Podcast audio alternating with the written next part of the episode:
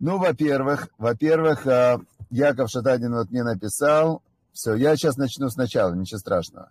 Он написал мне, что урок сегодня Ольга, сын, э, дочка Николая, и Ольга, дочка Николая, чтобы в, вот духовная заслуга этого урока пошла на ее полное, полнейшее выздоровление. Они помогают этому Ваикре, друзья Ваикре, помогают Ваикре. И мы молимся, чтобы было у нее полное, полнейшее выздоровление. Это раз. Второе, второе, так как мы начали не, не вовремя, вернее, мы начали без звука, то сейчас надо со звуком все повторить теперь, получается, да? Значит, первое, я коротко скажу. Когда дочки Салавхада спросили Машера Бейну, чтобы он, чтобы он э, узнал у Бога, положено ли им наследство, ответ был положено. Им положено наследство, и доля их отца несмотря на то, что у него не было сыновей, переходит к дочкам. И дальше, а, дальше Бог сказал Машарабейну а, законы наследства, в которых говорится так. Когда умрет человек и нет у него сына, то переведите его наследство тогда его дочке. А если нет у него дочки, то тогда даст э, наследство его братьям. А если нет у него братьев, то тогда дадите его наследство а, братьям его отца, то есть отец у него был, а если нет у него братьев у его отца, то тогда дадите наследство его каким-то его родственникам из его семьи. И это будет у них законами, так приказал Бог на все поколения. Теперь э, дальше, это очень интересно. Смотрите, что получается. Вот человек живет, живет, живет, э, накапливает, накапливает, накапливает – а куда оно дальше-то идет? Куда дальше все идет? Идет это все, если есть дети, идет детям. Царь Соломон, который написал книгу Мишли, Мишли, вот эта книга, сейчас мы к ней перейдем, да, книга Мишли. Царь Соломон ее написал. И царь Соломон построил первый храм. Царь Соломон был самый богатый человек в мире того времени. И когда он умер, вместо него стал царем его сын Рехавам. Его звали Рехавам. И он, значит, э, стал царем. Приходят к нему 10 колен и говорят, э, твой папа, царь Соломон, был царем, был царем, и он был великий царь, сын царя Давида. У него было 700 жен. Он собирал, собирал он деньги, налоги на строительство храма. Десятки тысяч людей работали много лет, построили храм – Э, сделали Иерусалим самым тогда на то время был, как, э, как сегодня там Нью-Йорк, например, да, все ехали туда со всего мира посмотреть, что что такое за мудрость царя Соломона. Мы все понимаем, но ты, Рихавам, э, его сын, ты не он. И мы тебя просим, давай сейчас чуть мы отдохнем, снизь, снизь налоги, чуть давай, дай послабление народу. Рихавам говорит, я, вы что думаете, я хуже, я хуже, чем, э, чем мой папа. Вы что, меня считаете, что я слабее, чем папа? Я сейчас вам покажу, что я еще сильнее. Я подниму налоги. Они говорят, ну все, тогда гражданская война. И он, слава богу, что он э, решил не воевать, и 10 колен отделилось, и не было войны. Но мы видим здесь, что когда он в конце жизни, царь Соломон, говорил, что все Эвелевелим, все это пар паров, все это иллюзия, вся эта жизнь, вся все, все, зачем гоняется человек, это иллюзия, сказал царь Соломон, то он э, имел в виду в том, и там он этот вопрос тоже раскрыл, что когда оставляешь детям имущество, что не факт, что оно им принесет пользу и радость, вообще не факт. Не факт, что они его не потеряют, потому что, э, ну, одно дело, когда заработал, другое дело, когда, когда получил, это разное, ну, разный подход, разные люди. И третье, что не всегда оно идет в радость, потому что мы видим, что те дети, которые рождаются в семьях уже то, что называется золотой ложкой или там серебряной во рту, то очень часто это приносит им одни несчастья. Вот только вчера я где-то видел заголовок, что 19-летний внук Роберта Де Ниро умер. Да, очень часто э, они из-за того, что они получили из-за того, что они получили э, очень много всего, как написано в Мишле, что Нахалам быстрое наследство, оно нету в нем благословения. То есть, когда человек получает что-то, а, если, чтобы лучше понять этот отрывок, там есть еще один отрывок, что если ты мед, нашел мед, то ешь его по чуть-чуть, в меру. Иначе ты можешь прямо вырвать от этого меда, и ты от него можешь пересытиться и вырвать. И другой отрывок, который это же объясняет этот принцип, что человеку сытому, ему все, а, он даже пренебрегает медом тем же, да, там написано в царе Соломона. А человек голодный, ему и горькое кажется сладким. То есть ему и мармоток. То есть мы видим, что когда ты даешь все, и все дается легко с детства, то оно потом, может быть, нет в этом благословения. Но тем не менее, мы видим, что Всевышний рассказал, как делить наследство. Четко он показал, как сказал. Значит, и оно делится между сыновьями.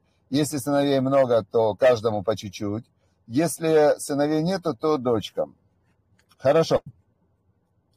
Дальше идет у нас следующий отрывок недельной главе, рассказывает нам о том, как а, сказал Бог Маше, поднимись на гору и посмотри на землю, которую я дал сам Израиля. То есть Бог сказал Маше Рабейна, Моисею, что он не зайдет в землю Израиля, и, а, значит, посмотришь на нее, и ты, значит, будешь тоже приобщен к твоему народу, то есть э, гейм для тебя заканчивается этот уровень игры, и ты переходишь в духовный мир как, э, как был э, туда забран Аарон, твой брат. Недавно совсем мы читали, что Аарон ушел, и у него был выход из этого мира, как это называется, э, поцелуй Бога, да, то есть прямо такое, душа выходит из тела, как, как волосок из, из молока, такое приводится сравнение, то есть очень легко выходит душа, и, значит, об этом и сказал Бог Моше. И объяснил, почему еще раз. Потому что вы восстали в пустыне Цин, когда был спор между обществом и вами, и вы должны были меня осветить, мое имя, водой на, у них на глазах, а, но вы, значит, а, сделали что-то где-то как-то не так там, и поэтому не зайдете. И сказал Моше Богу в этот момент. О чем думал он в этот момент? он думал, кто останется после него, кто будет управлять народом. И он сказал Богу, что пускай Бог поставит, э, значит, э, Бог, знающий сердца всех людей, знающий их намерения, поставит он человека над э, народом. Значит, который будет перед ними выходить, который будет заходить, то есть лидер. Очень важно, кто лидер у народа потому что народ, он, без, он как овцы без пастуха. То есть люди, в принципе, у нас же внутри у всех есть э, рептильный мозг, да, это инстинктивный мозг. У нас есть, уже это доказано. То, то есть Тора нам говорит, что есть вот этот вот змей, который совратил первого человека и Хаву. Э, и этот змей – это животная сущность, инстинкты. И ученый в нашем поколении уже, там был такой Пол Маклин, он, он описывая мозг, он назвал вот этот вот мозг инстинктивный, он его назвал рептильным мозгом, рептилия.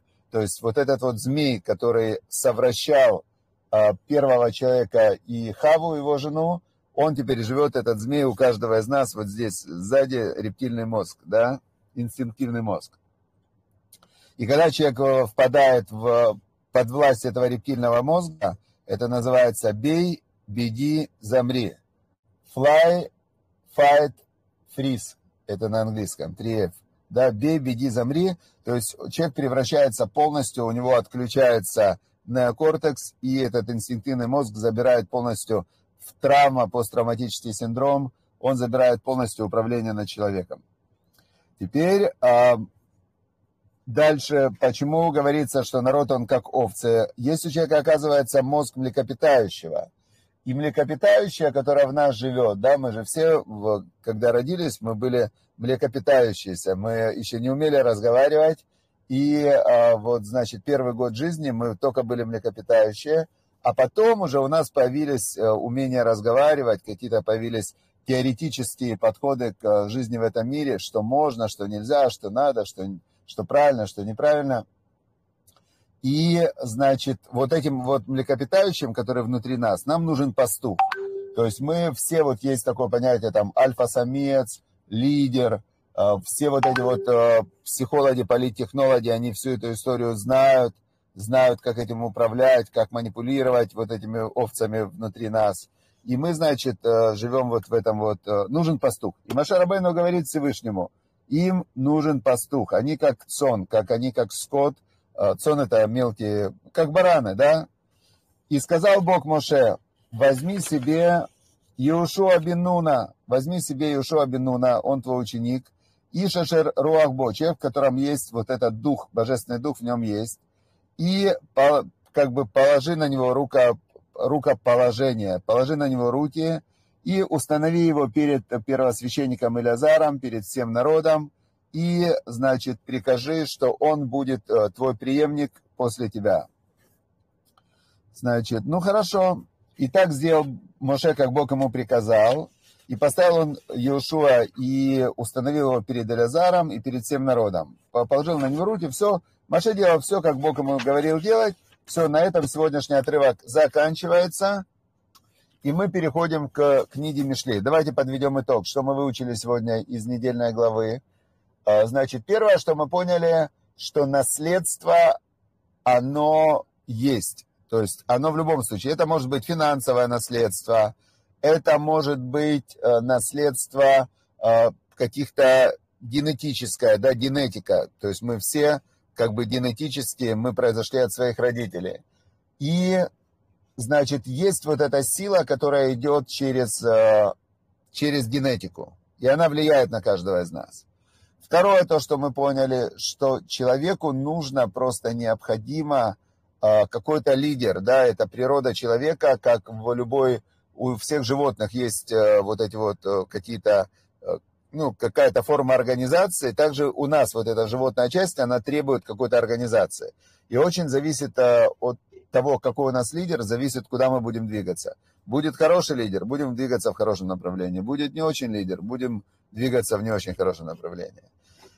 И третье, что мы узнали, что что есть э, над всем этим, это мы всегда узнаем, есть Всевышний, есть то, что называется мазаль, судьба, и есть э, личная ответственность каждого за эти действия, слова, молитвы, решения, которые, по которым мы живем. То есть вот эти три фактора, они влияют на жизнь. Теперь в пятой главе, в пятой главе а, идет разговор о чем? Идет разговор о том, что царь Соломон нас предупреждает конкретно, что вот третий отрывок. Третий отрывок, он говорит так. Будь осторожен, потому что как мед, как мед, он говорит, э, сотовый мед источают уста чужой женщины. И глаже масло, более гладкое, чем масло, небо, речь ее. А последствия, он говорит, от нее горькие, как полынь, остры, как меч обоюдоострый. И ноги ее не сходят к смерти, на преисподнюю опираются стопы ее.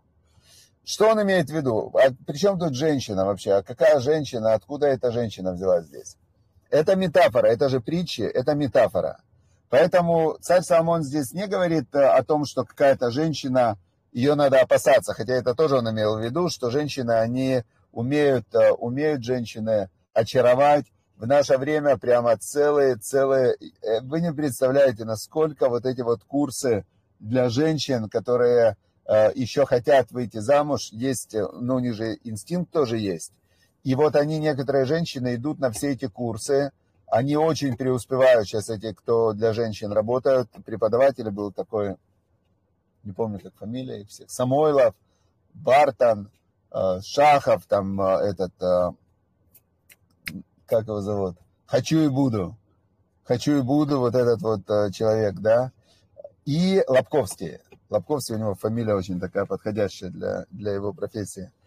И вот, значит, э, они все, они все помогают женщинам, э, которые хотят манипулировать мужчинами, научиться это делать, да, научиться это делать, делать это более профессионально. Теперь царь Самон нас предупреждает, он предупреждал, в основном он говорил не о женщинах, а о идеологиях. То есть он сравнивает, кто найдет доблестную жену. Доблестная жена – это Тора, это работающий интеллект. А женщина, которая, которая вот это вот совращающая, это идеология. Значит, какие идеологии у нас есть? Есть идеология такая, хочу и буду. Типа идеология, которую продвигает, например, Курпатов, есть такой, да, тоже психолог Курпатов. Типа, это что человек, животное, ты животное, признай, что ты животное, живи как животное. Все, вот вся идеология. Человек думает, слушай, ну, а, как бы, с одной стороны, неприятно быть животным, да? Ну, как-то быть животным, и, и что, я просто умру, кусок, э, значит, мяса, которое просто закопают и все, или сожгут. То есть, неприятная такая, да, идея. Или же душа, перехожу в следующий мир – Всевышний, ангелы там, ну, то есть это, конечно, продолжение получше.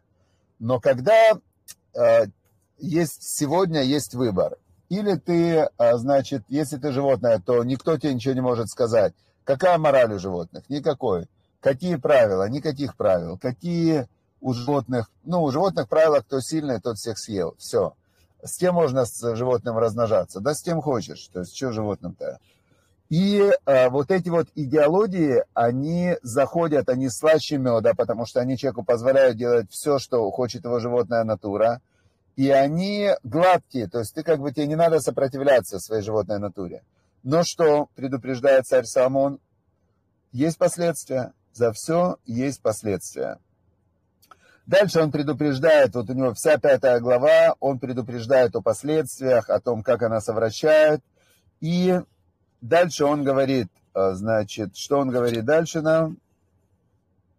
Последние, последние вот отрывки, он говорит так. 21 отрывок, 21 отрывок, он говорит так. Кинохах эней ашем даркей иш. Он говорит, все пути человека просматривает Бог. То есть каждое твое действие, оно, оно имеет, как помните сон Якова, ангелы, он увидел лестница, стоящая на земле, а вершина ее уходит в небо. Значит, каждый из нас вот эта лестница, которая стоит на земле, а вершина уходит в небо, в духовный мир. И ты делаешь какой-то поступок, а ангелы поднимаются, а потом ангелы опускаются.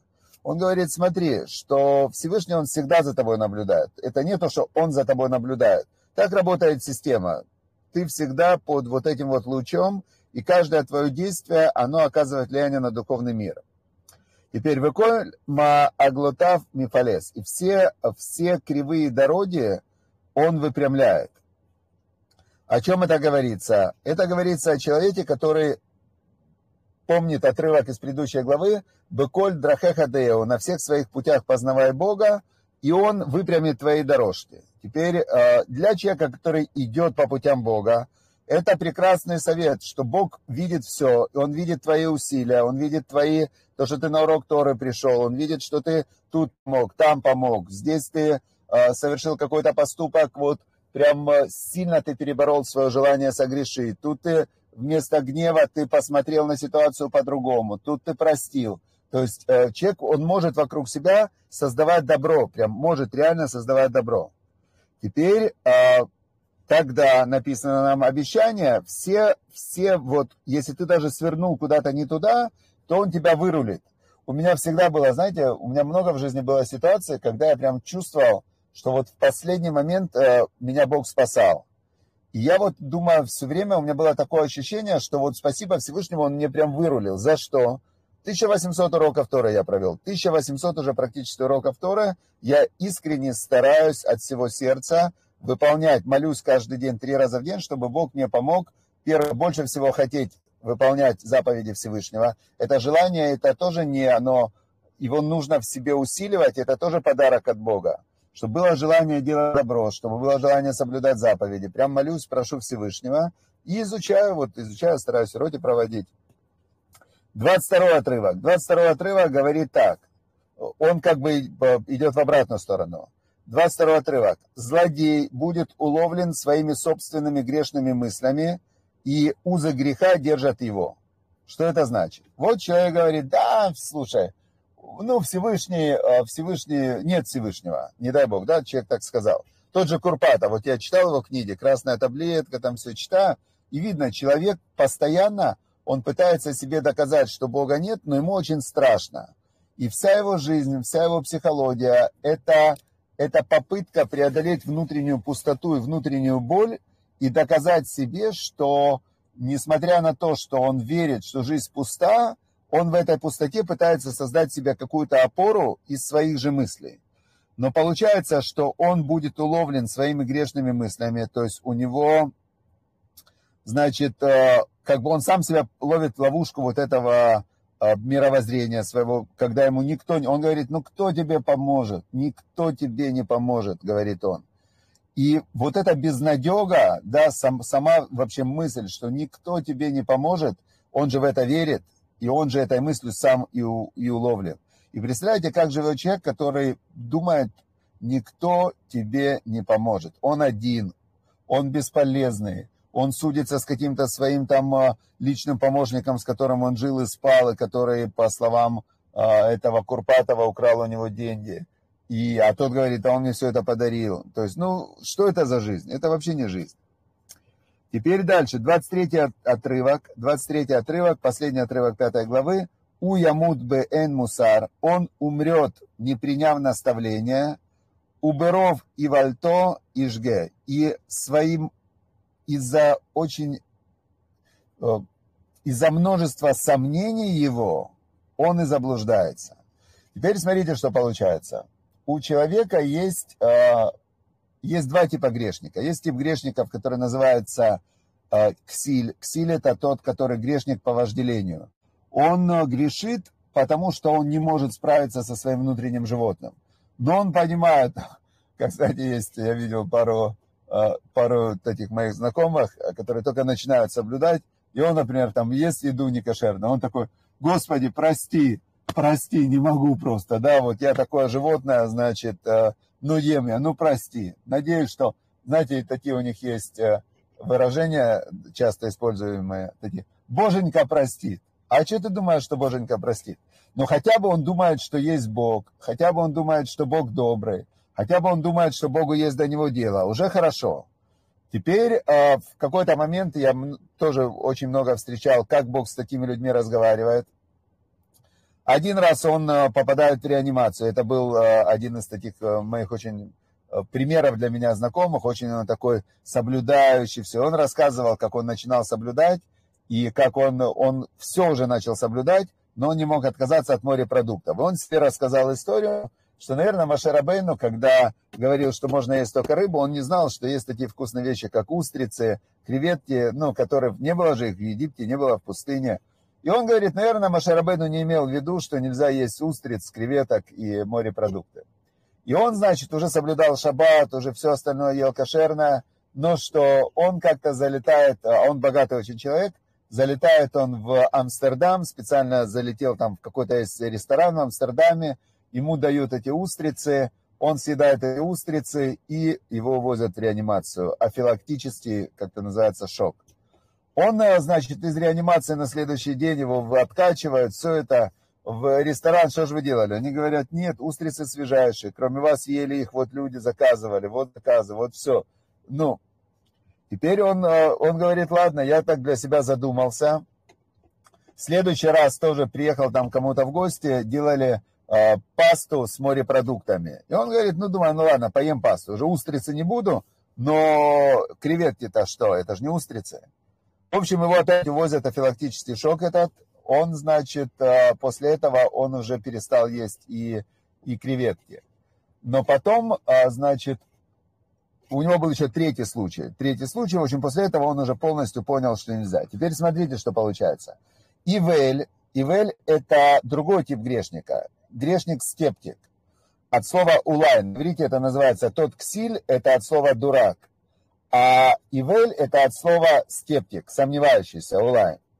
И здесь написано так, что тот, который уловлен своими мыслями в путах греха, он умрет без наставления, не услышав наставления, из-за множества сомнений своих, в которых он заблуждается. Теперь, если бы он ел креветки не по вожделению, а по сомнению, и он говорит, ну, и он бы сомневался, что вообще Всевышний, Машарабей, ну все. То есть из-за сомнений человек может, э, можно разрушить любую идею, вообще любую идею. Я вам скажу, что в принципе в этом мире, кроме фактов, что является фактами? Фактами является стопроцентное согласие всех людей. Это факт. Если есть одни соглашаются, другие не соглашаются, это вообще не факт. Это субъективное убеждение.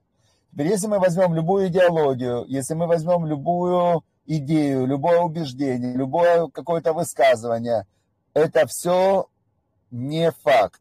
Потому что факт – это когда 100% согласны, это объективная реальность. Поэтому скептик, он может разрушить любую идею, только если он повернет свой скептицизм на себя, он и свою идею должен разрушить. То есть я, когда встречаю грешника-скептика, он мне говорит, ну вот докажи, что Тора, э, значит, и начинает мне вопрос задавать. Я говорю, а вы во что верите? Он говорит, «Э, я верю, что мы от обезьяны. Я говорю, у меня есть два варианта. Первый, я могу принять вашу веру, значит, вы от обезьяны. То есть я с вами согласен. Я тут, тут я спорить не буду, значит, вы конкретно от обезьяны. Второй вариант, я могу вам задать точно так же вопрос, откуда вы знаете, докажите, что вы от обезьяны. Никто не доказал, что он от обезьяны, потому что Дарвин назвал свою теорию, это теория Дарвина. Сам основатель этой теории, он ее назвал теория. Это нету переходных звеньев, нету там того, нету всего. Ничего не понятно, почему есть скат электрический скат неэлектрический. Если нужно было электричество для выживания, как выжил неэлектрический? А если не электрический нормально выжил, так зачем нужно было разворачивать электричество? То есть все это непонятно, и нету ни, у теории эволюции тоже нет доказательств, что все это было так.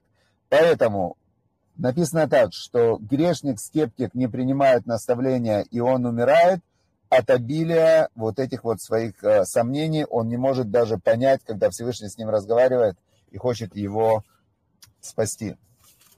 Все, дорогие друзья, значит, пожалуйста, напишите свои выводы, что для вас было сегодня важным, полезным, что вы для себя приняли и поняли. Значит, потом эти мысли нужно в себе культивировать. Как их культивировать? Их нужно записывать, их нужно думать. То есть мы создаем свое мышление новое сейчас на базе старого. То есть мы пытаемся записать новое кино на базе э, старых, старых уже сериалов, которые мы смотрели в прошлые периоды своей жизни.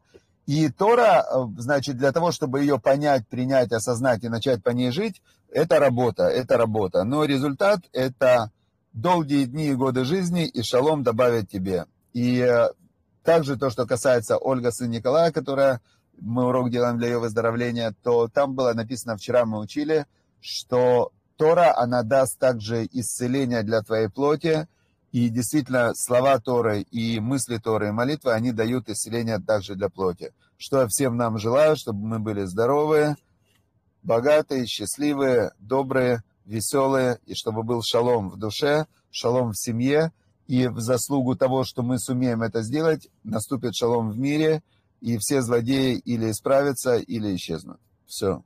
Всем удачи, успехов, до завтра.